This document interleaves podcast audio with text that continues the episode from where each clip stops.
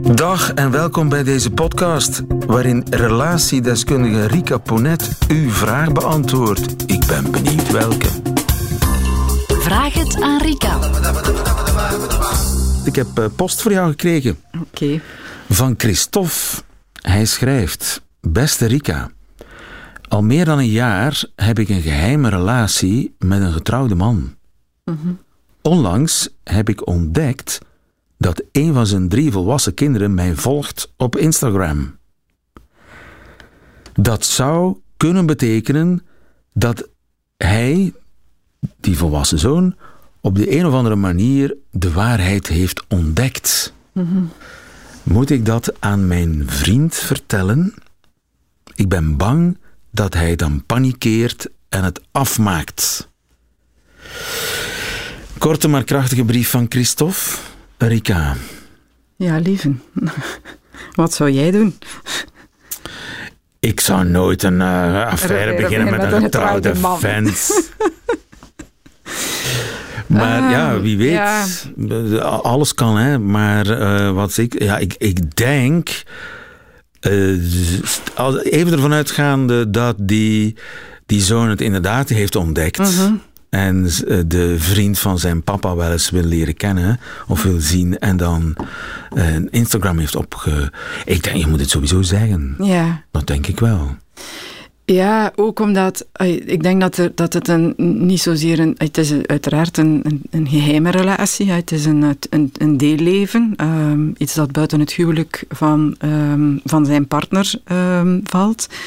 Maar waarschijnlijk is het op twee niveaus een geheime relatie. Het is waarschijnlijk ook... Um, ik ga ervan uit dat ze getrouwd is en een zoon heeft. Dat dat dan met een vrouw is dat hij gehuwd is. En mogelijk ja, zit ook dat er als geheim bij. Zijnde, um, ik heb een, um, een relatie met een man, terwijl ik getrouwd ben met een vrouw. En misschien weet die vrouw ook niet ik, dat ik op mannen val. Hè. Dus... Uh, Um, nu, de essentie ik, van een geheim... Ja, zeg maar. Ik vind het een vieze zaak. Ja. Ik vind het echt vies.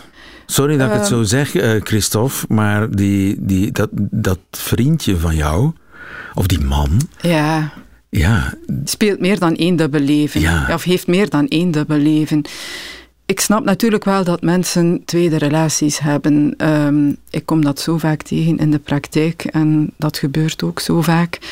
Het leven loopt niet altijd zoals men zich dat gedroomd of gewenst heeft. Men geraakt ook niet altijd uit alles waar men uit weg zou willen. Het, het, het is niet altijd allemaal zo simpel.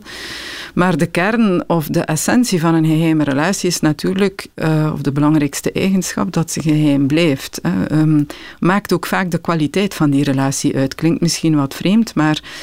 Het is vooral door die beslotenheid, door het feit dat dat een bubbel is, dat dat iets zeer intens kan zijn en dat mensen vaak ook in staat zijn om een heel hoge graad van kwetsbaarheid, intimiteit in die relatie te beleven. Los van het feit of dat dat een holibierrelatie is of een... Um Een man-vrouw relatie, hè, dat, dat doet er allemaal niet toe.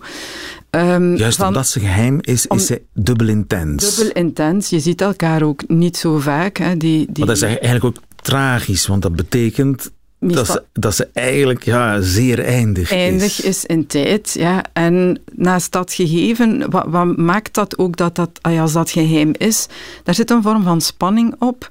Die uh, de essentie ook is van wat passie is. Hè. Dat eigenlijk is dan een vorm van angst.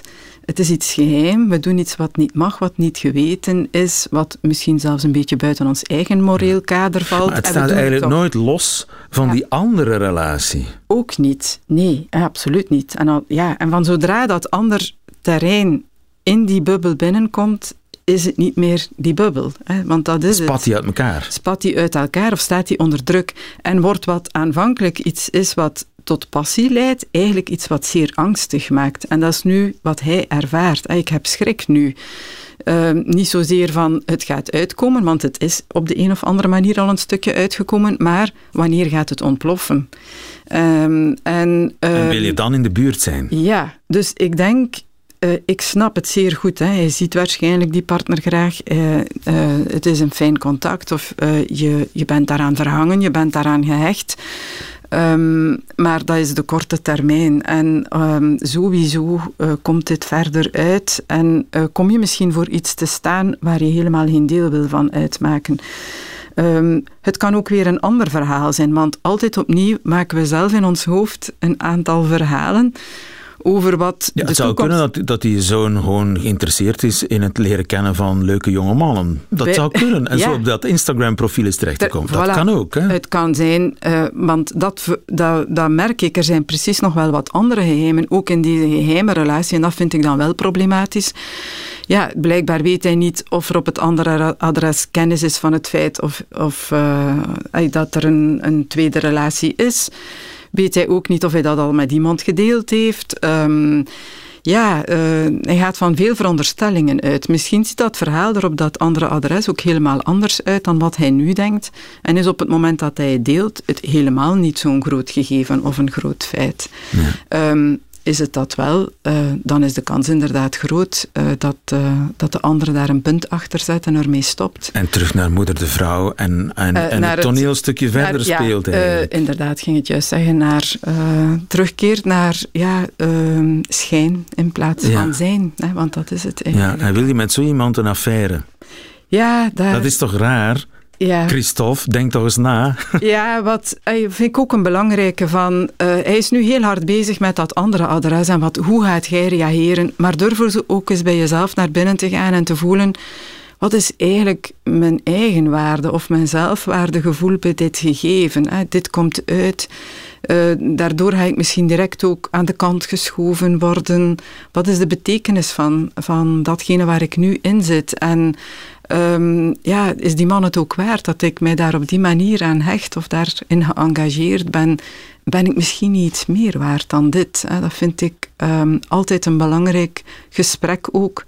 Met mensen die um, in een minnaressen- of een minnaarverhaal vastzitten um, en daar allerlei angsten rond hebben. Ik denk dat dat erg belangrijk is. Durf te kiezen voor iemand die eigenlijk ook echt voor jou kiest. Ja. Wijze woorden van uh, Rika Ponnet. Heeft u zelf een vraag voor Rika Ponnet? Stuur ze dan naar nieuwe feiten punt radio een punt be. En wie weet hoort u het antwoord in een volgende podcast. Namen worden sowieso veranderd.